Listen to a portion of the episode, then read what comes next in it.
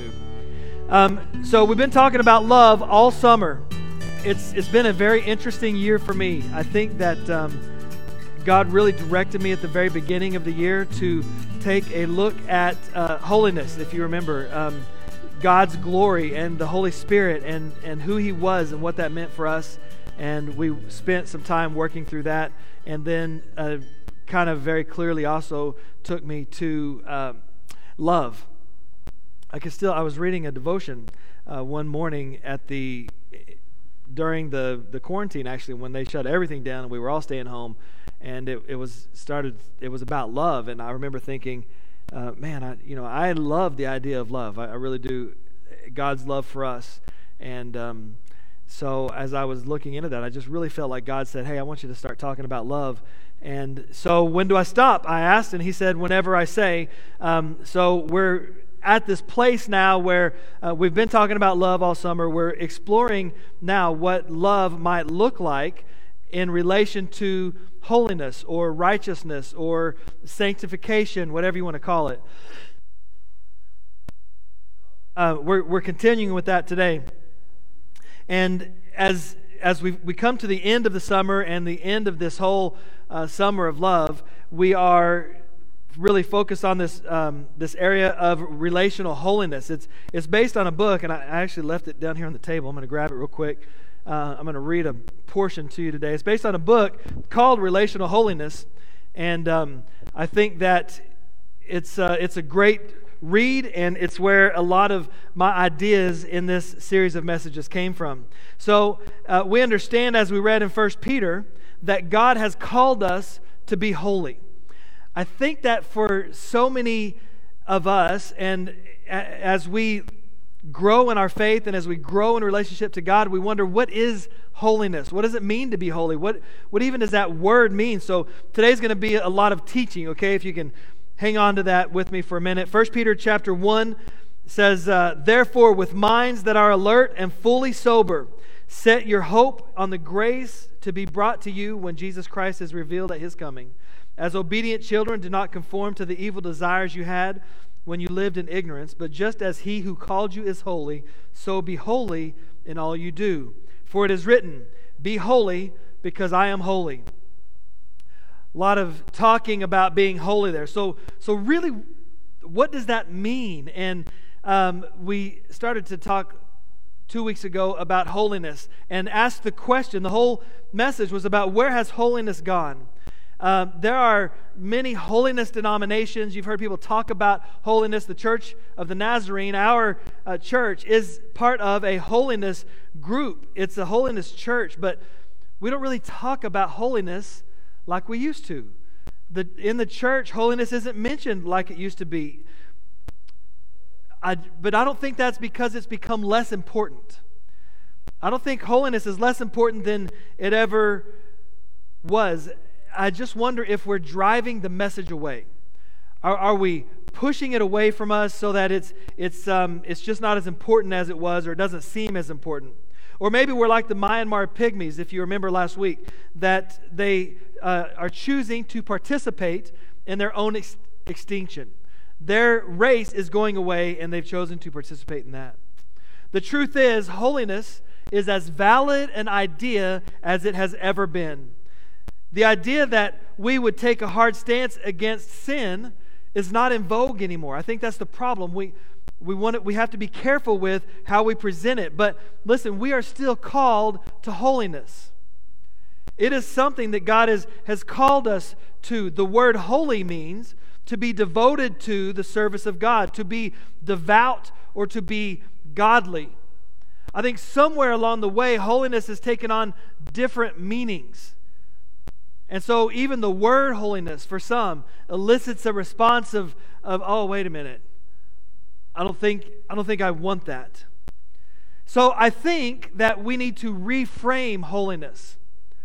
How is it that we talk about holiness? That we need to speak of holiness in a way that contemporary society might better understand. And uh, I'll go to uh, today's worldview, I believe, is more uh, one of relationships than it used to be. And uh, I can give an, an explanation. I, as a youth pastor, um, when I started in youth ministry, I guess I'm, I, I kind of was in a, a hybrid uh, youth pastor role. I, and what I mean is, we, we started as one type of youth pastor, I, would, I did, but then as time went on, I had to change uh, the, the way that I did youth ministry. And when I started, we could have, uh, Michael and I have talked about this, we could have a, I could have a big party. In fact, I had big parties. If you know me, I, like I want to have a big party, and it's going to be grand, and it's and and we had cars to smash, and we had bands come in to do concerts, and we had like all these great and glorious things. Right? Sounds awesome. And we could get 200 teens, and they would come, and they'd have a great time, and they'd smash the car, and they'd um, eat uh, watermelon until they got sick, and they, you know, like we just had these big, and everybody says, "Oh, that's great." The interesting thing that happened to me though, so I was good at that. I like that was fun. We're gonna have a blast, you know, um, all of those things. As time went on, I found that those big events attracted less people. Uh, in fact, I, I remember the last one that I ever did we had a big party and we had a band come in and we had I had less people come to that party than I would have on a Wednesday night, a youth group. And I thought, okay, something needs to change. And that's when I realized that the world was moving into a area of relationship. It was relational. In fact, I could have a bigger impact on the lives of students by um, having going and having coffee with some of them. Or um, actually, coffee was not as um, popular. It still isn't among teenagers. Some of them, Gemma is. Um, but we would have, uh, we, you know, milkshakes or a, a, uh, a blizzard or uh, some of them it was coffee. But we could do that, and and in that area of relationship, really connection began to happen, and and it was like this whole new intimate way of of doing ministry that I had, uh, I felt like I had discovered, and I learned then that it feels like the way the world, the way we view each other, the way we view the world is changing. Everything is more relational than it, than it used to be. Um, we all have a greater impact on people than we used to have through social media, through Instagram and Facebook and Twitter. Um, we stay connected with people more than we used to, uh, like old high school or college uh, friends and roommates and stuff. You can you can just through a simple message for, in a different country connect with somebody. So the world is turning to more relational. And in that frame, we need to think differently about how we present holiness.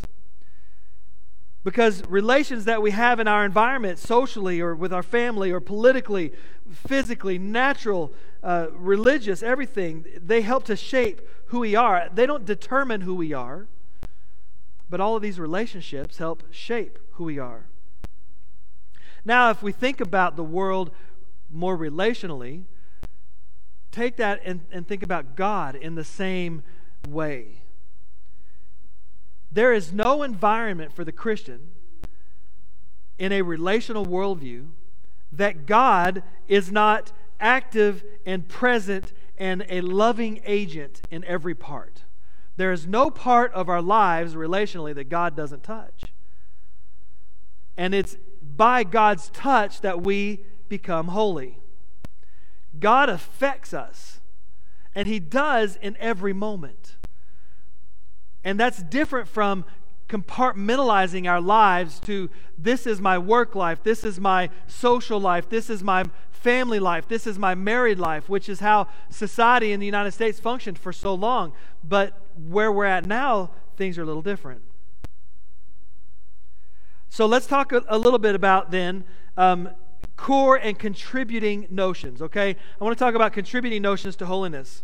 So many people have different ideas about what holiness might mean. Uh, the holiness movement, we need a, a, an interpretive framework, if you will, a way that we can interpret this that will take the chaos of meanings surrounding the word holiness and bring them into a, a heart of understandable holiness. Something we can understand, okay? And that's, I know that, like, you're going to have to listen the whole time, and then some of the things I've said at the beginning might make better sense as you go through, okay? I'm trying to stay uh, in, the, in the path here. So, in looking at holiness relationally, maybe we can begin to understand holiness in a way that integrates all of the different things that we might think about holiness and bring them into one method of understanding, one core of holiness, rather than everything that contributes to our understanding. See, if the way I learned what holiness was, was by all of the contributing notions, all of the outside influences to what it was. And it, it finally got me to this place where, oh, now I understand it. What I want us to do is to start here with what it is and then go out from there. You remember, if you were here a couple of weeks ago, I told a story. Uh, somebody said, Is this about earth, wind, and fire? No, it is not the band Earth, Wind, and Fire, but it is about the early philosophers as they were trying to determine what is the most basic element of uh, the world, right? Of, of everything around us. And so, just quickly to recap, uh, Thales, probably the earliest philosopher, thought of water as the most fundamental element. Said this is the most fundamental element. Everything has water in it. Well, a little while later, Anaximenes speculated that, well, it wasn't really water, it was air, because it seemed that, after all, air was in water. See, they're all trying to get to the basic the most basic thing. And then Heraclitus came along a little bit later, and uh, he said that um, the most basic unit of existence might be something more basic than water or air, and that was fire. So we have water, we have air, and now we have fire. And that was good for a while, but then some philosophers came along later and they said, wait a minute, maybe it's dirt or dust. Because we came from dust, we're going back to dust.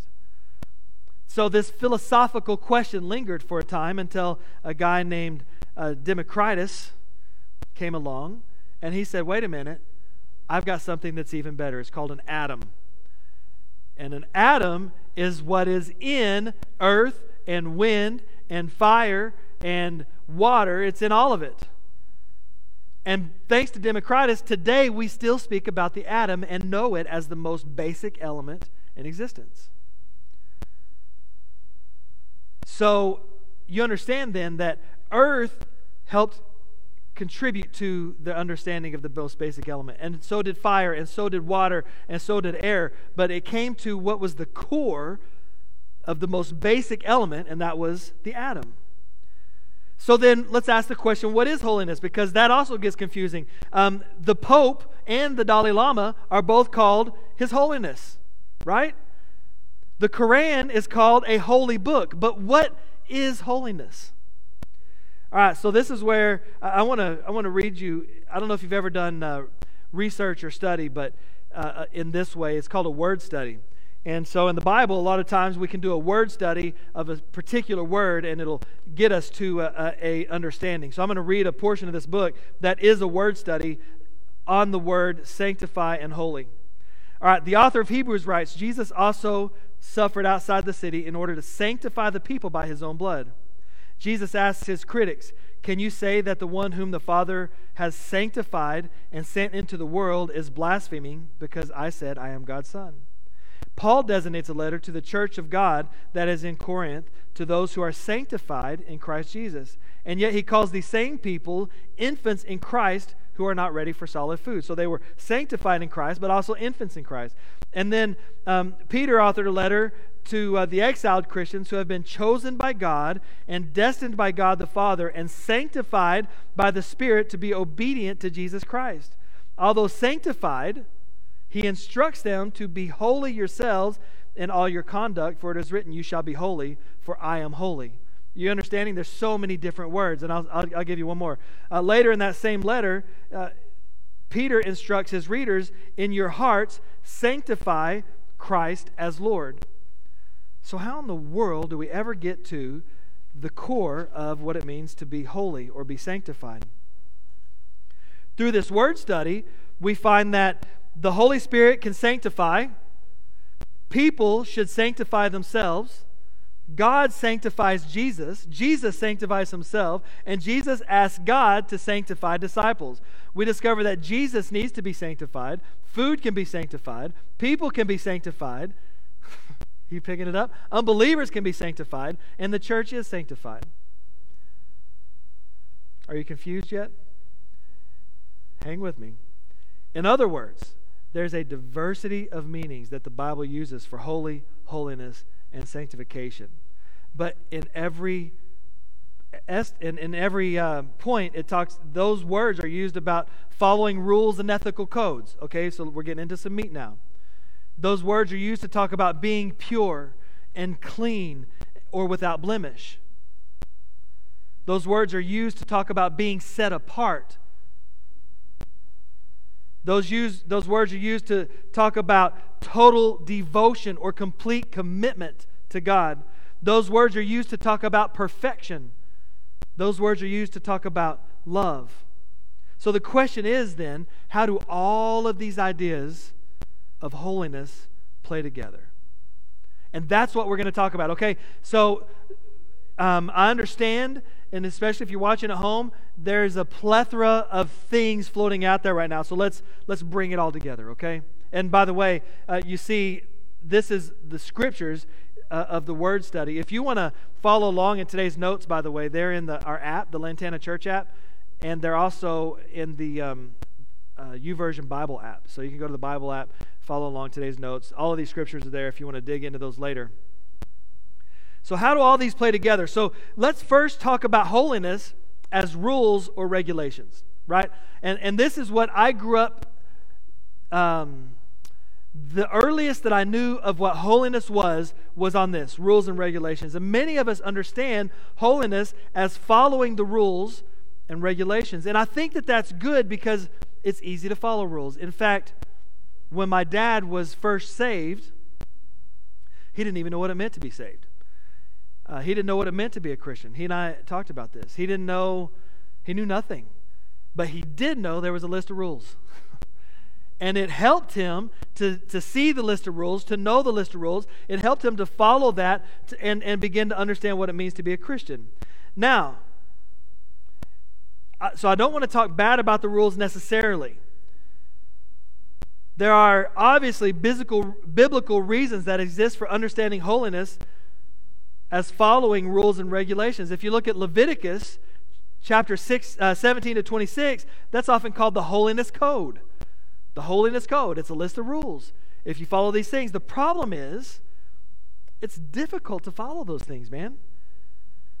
The problem with thinking about holiness as a list of, of rules and regulations is that tends to take us towards legalism, and legalism kills holiness. So remember that. We can, we can think of the rules, they can help us, but don't think of holiness as rules and regulations because as we move towards uh, rules and regulations as to legalism, it's going to kill holiness. Think of the Pharisees. Apparently, they kept all the rules, but Jesus told them this in Matthew 23 For you tithe mint, dill, and cumin, and have neglected the weightier matters of the law, justice, and mercy, and faith. Jesus seems to be indicating that the law is a means to an end. In other words, the law, doing all of the things, following all the rules and regulations, those are a means to an end. Those are not the end in themselves. We don't become a Christian for those rules. Okay? Also, if we keep all the rules, and those who, who do keep all the rules, they find a, a, a they report they in, in surveys they talk about finding a lack of satisfaction. The rules don't satisfy like the holy spirit do. That the rules don't bring meaning to our life. So rules and regulation then they're important to holiness. They help us understand holiness but that's not what holiness is. Well let's look at holiness as purity. Holiness is purity something else that we've heard. Paul writes in 2 corinthians uh, cleanse he tells the Corinthians to cleanse yourself from every defilement of body and of spirit, making holiness perfect in the fear of God, to cleanse yourself. The idea of being pure is appealing to people. Most people, not my eight year old. He doesn't care about being clean. like cleanliness escapes him, I think. But um, man, I can tell it's heavy this morning because you guys are all right. Everybody take a deep breath. It's going to be okay. We're talking about rules and regulations, so they, they help us understand holiness, but that's not holiness. Now we're talking about purity, the idea of being pure. We like the idea of being pure. There's something about taking a shower at the end of a long day, right? You, you get hot and you get sweaty and you get dirty and you take a shower and, and it just feels good to be clean. There's something about also cleansing ourselves from sin right? We, we have a time of confession in our prayer where we confess to God the ways that we've fallen short. God, I'm so sorry. I messed up here. I made this mistake here. Something about releasing the weight of our sin, uh, of allowing ourselves to be washed by His Holy Spirit, to be made pure. We like that. It feels good. A couple of problems with holiness as purity, though. One of those is conceptually, it, it presents a um, it points to the worldview issue we're talking about earlier with with this relational worldview okay? People tend to speak about purity in the sense of static ideas. What i mean is if you read through the scriptures they they talk about um, a cup being pure or sheets being pure or altars etc right? It's a thing. It's static. It's not moving so it's, it's hard for us then to apply purity in our minds to things that are in motion. Imagine a cat. How many people ever look at a cat and say, oh, that cat is pure? Not many people. Most people look at a cat and they say, that cat's like a, a devil cat. So we, we have a hard time seeing things that are in motion as purity, okay? Another problem is that purity emphasizes remaining pure and the focus is becomes solely avoiding sin rather than a relationship with the one who helps us avoid sin. If holiness for us becomes only purity, then we focus on purity, we try to avoid sin, we do our best to not sin, and then it becomes about that. But see, the, the thing is, it needs to be a relationship with the Holy Spirit who gives us the power to be pure. You see, the Holy Spirit makes that possible for us. Okay, so so we've we've looked at um, holiness as rules and regulations. They help us understand holiness, but they're not holiness.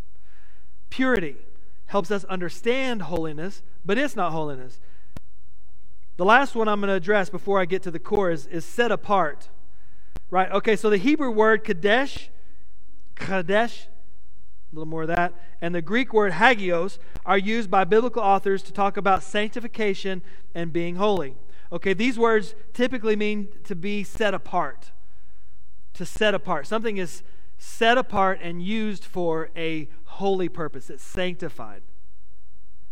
Being set apart is a way to describe holiness because we are set apart for God and His work. But the notion can also foster an us versus them attitude. Those who are set apart versus those who are not set apart. Those who know God versus those who don't know God, right?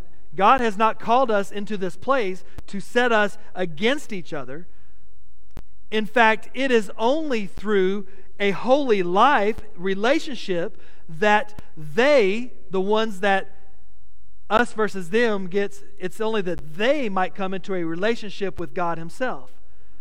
So if we look at it as being set apart, if that's holiness for us, then it sets us in opposition to those who need to be set apart. Does that make sense? So again, to be set apart helps us understand holiness but is not holiness in itself. All right, so let's get to the core. Let's get to what this whole thing is about, to, to the summer of love. Uh, Soren Kierkegaard, some of you maybe have read some of his stuff, he, he wrote this I want a truth for which I can live and die. I want a truth for which I can live and die. How many of us are looking for that? A truth that we can live and die for. Without this, what is even the meaning of life? Something that we can live and die for. And so, for some people, it becomes family. For some people, it becomes children. For some people, it becomes purity. For some people, you see what I mean? That, that becomes their truth. What I want us to do is to focus our, as Christians, we need to change our entire way of thinking to focus on what the core of holiness is. And then out of that comes this relationship with God. What if we looked at love as a way to define holiness? You see, love provo- uh, provides the very foundation and framework for faith. As we're looking for the core notion of holiness, shouldn't we look at who God is? God makes us holy, right? God, we are set apart for His work. He is the one who purifies us. He, so, you understand? The Holy Spirit, who is God, is the one who allows us to be holy. So, it would make sense then that we start with who He is. If we want to discover holiness, I, I, I found this quote and it's, it's beautiful. We need to ponder the nature and activity of God. How many times have you pondered something? It's a good word, even, isn't it? To ponder, just to just to think on something. In our world, in our life, the way we live, we don't get time to ponder very often. So we have, even this morning, we had prayer, the worship team, before we started, and I said, guys, everybody take a deep breath and let's think on the Holy Spirit for just a minute as we enter into this time of prayer, of preparation for worship. Let's ponder the nature and the activity of God. The most fundamental claim of God, the thing at the very heart of who God is. The, the heart of an adequate doctrine of God is found in these three words God is love. Love is the center of God's being and is the center of what being a Christian is all about. It's all about love. It's what we've been talking about all summer. And for some reason, as we grow in Christ, we begin to to diversify the way we imagine what it, what it means to be a Christian, to be in love with God, to follow the Holy Spirit, and, and we make it like we want to be pure and we want to do it for God, but that becomes the thing that we pursue. We want to be set apart as a holy vessel for God to, to partner with us to reach people. It's a, it's a, it's a valid and holy endeavor. But we begin to pursue that and not the core. John wrote in 1 John, God is love, and those who abide in love abide in God, and God abides in them. Very clear. Uh, what the most well-known verse in all of the Bible, probably John 3:16, starts this way: "For God so loved the world." From Genesis to Revelation, the story of God revolves around love. It's all about His love for His people.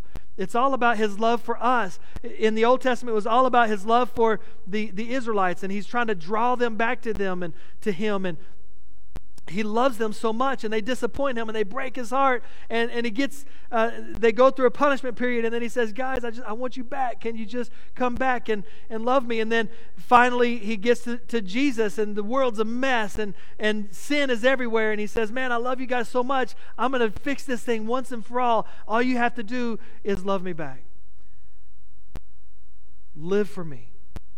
Mark told us in mark chapter 12 you shall love the lord your god with all your heart with all your soul, with all your mind, and with all your strength, and to love your neighbor as yourself, right? There is no greater commandment, Jesus said, than these.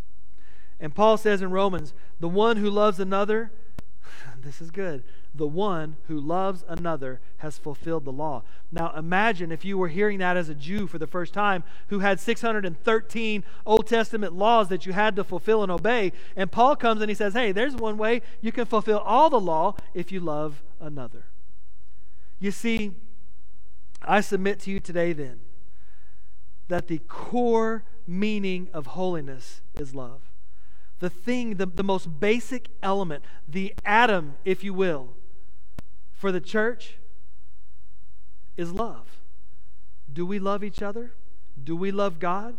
Do we love our community? What are we doing to reach people? What are we doing to help people? What are we doing to. We're not pure for purity's sake, we're pure for the sake of God's love. There's not a list of rules and regulations to follow just for the sake of those rules. Out of a life and relationship of love with God, those things happen. And I can bring it back in a way that helps me understand and, and keeps me grounded. Sarisa has never one time told me not to cheat on her. It's never, she's never said that. She's never said, Cal, here's the list of rules for you to follow to be my, my husband. Do the dishes, vacuum the floor, don't cheat on me. She's never said that. But I will say that because I love her, and out of that relationship of love comes a desire to not cheat. It, there comes a desire to do the dishes because we're partners in this, right? Don't misunderstand. Not that the dishes are her job, we do this together.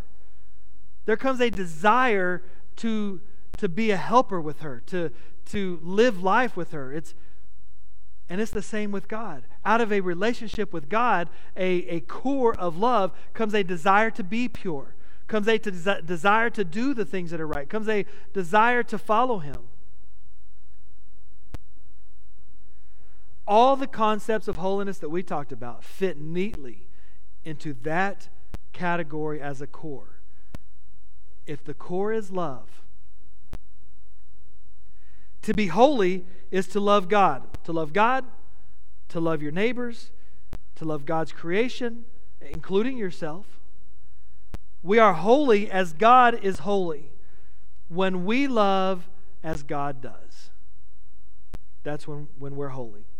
So be holy as I am holy. God says that. When we love, then we accomplish that.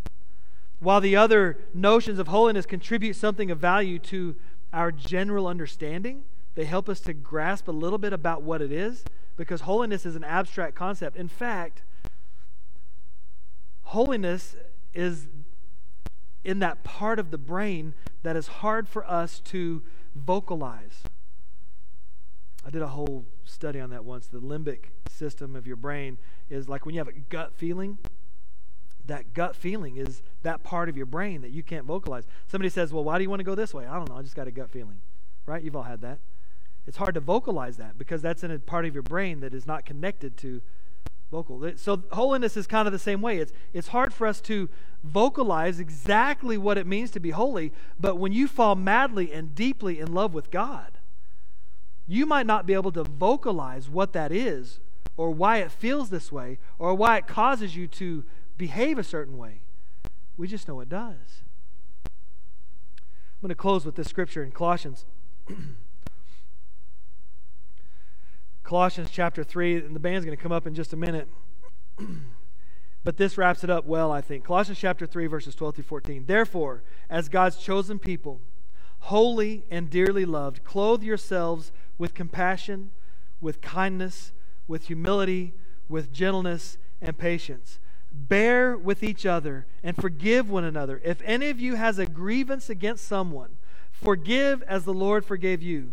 And over all these virtues, put on love, which binds them all together in perfect unity. That's where we're at. That's the core. Put on love, which binds all of these things together in perfect unity. If we want to know what holiness is, if we want to know what this great pursuit of a relationship with Christ is, it is born out of love. His love for us causes, and we talked about this a few weeks ago, causes a reciprocal response of love from us for Him. So, you, you can see why I am enamored with this idea of love. I just love that God has love for me. That God has grace for me, that He has a, th- this grace is undeserved love and favor. I've done nothing to deserve it. And yet He loves me anyway. I love that. And so as I pursue this righteous life, it's not the pursuit of righteousness. It's not the pursuit of uh, purity. It's not the pursuit of sanctification. It is the pursuit of love. And out of love comes everything that we're talking about. Man, let's pray. God, this morning we are so grateful, eternally grateful for what you have done for us. Thank you for loving us. What a tremendous benefit we have of you loving us so that we can love others, so that we can understand what holiness is. And now, I realize that in the beginning today, probably felt like we jumped into the deep end, but we just need to understand that all of these other ideas of holiness are not holiness in themselves. They help us understand holiness. But as we build relationship with our friends and with our families and with our coworkers and, and those around us, what they're going to see through a relational worldview is the love that comes from us. But it can only come from us because you have supplied it. So thank you, God. I, and I just pray that you would be with us, help us to understand that, help us to wrap our brains around that, and um, give us love so that we can love others. In Jesus' name I pray. Amen.